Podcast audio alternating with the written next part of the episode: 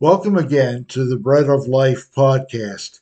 Today, I want to talk to you about something that we need to work on as Christians, and all of us do, because the Bible says there's none righteous, no, not one. In other words, we all have problems.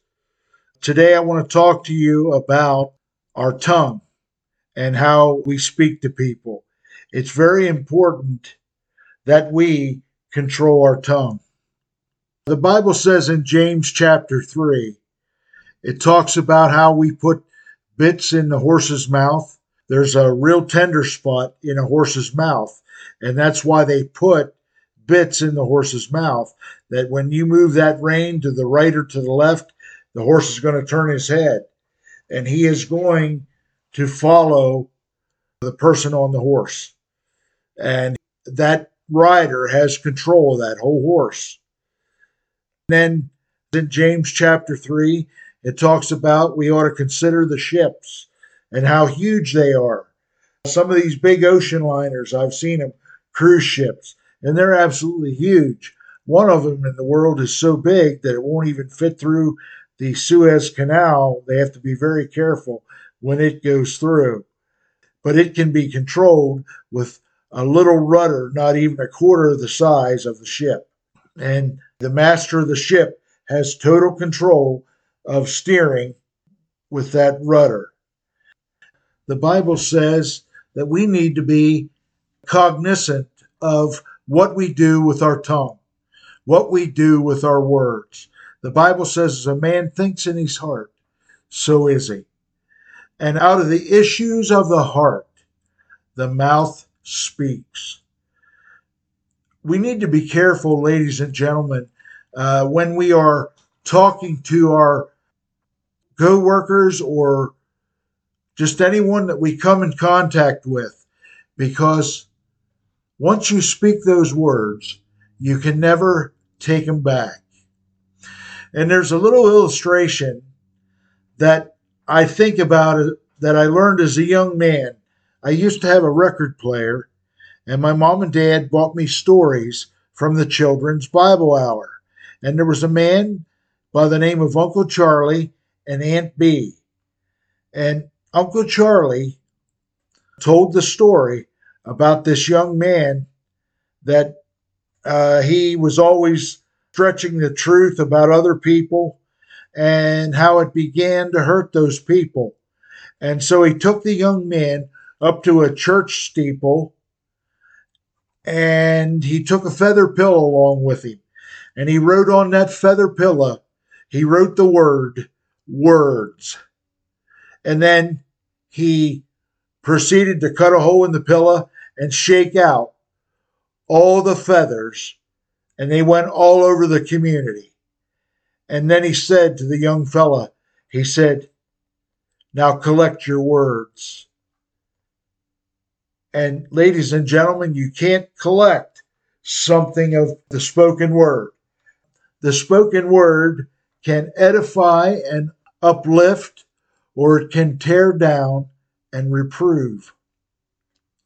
We need to be careful that we are guarding our hearts so that what our tongue speaks, we should think twice before we speak.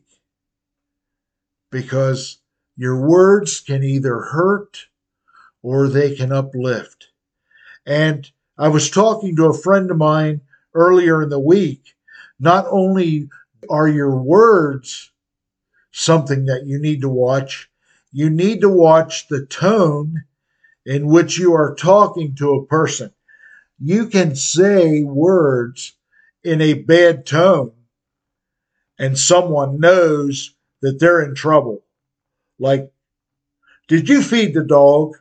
Or did you feed the dog? In other words, one of them sounds like an accusation. And when that person hears that tone, he's thinking, they think that I didn't feed the dog.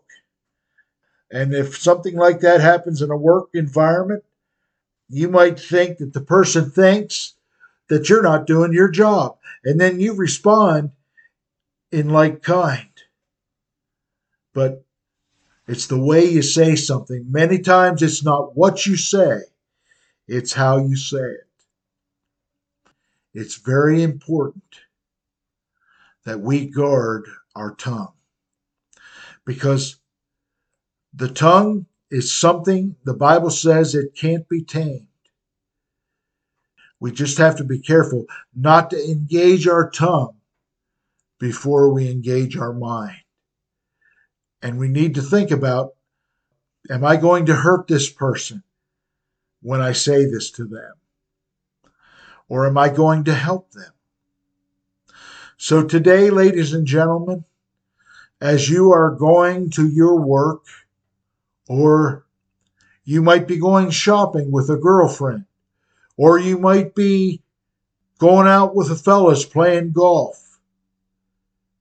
Be careful how you speak to the person. No matter how frustrated you get, as a Christian, we should guard because we don't know at that time what that person's going through when you're greeting that person. They might have had a death in the family and they might have to go to work, or they might have had a fight with their spouse and they have a foul spirit. So you want to be careful how you react to the person.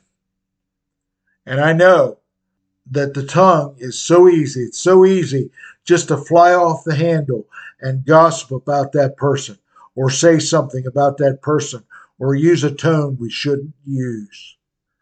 Because the tone which you say something can give it a whole different meaning. So today, as you go to work or whatever you're going to do today, I want you to remember to guard your tongue. Give your tongue to the Lord. Pray and ask God, God, do not let me say anything with my tongue today that could hurt. Help me to use my tongue to edify, lift up, strengthen, encourage. You know, there's a lot of people today that just need an encouraging word.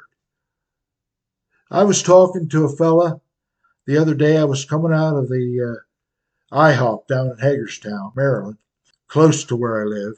And anyway, the gentleman was walking with his cane, and he was really struggling to walk. And I said something to him to the effect that I was proud of him for just plugging along because it looked like to me that he had had surgery and many things. And I noticed that he had his uh, favorite football team's hat on. And he started talking to me about what was important to him his football team. And I was talking with him a while, and I said, You know, I don't want to burden you a lot because I said it's hot out here, and I don't want to talk your ear off.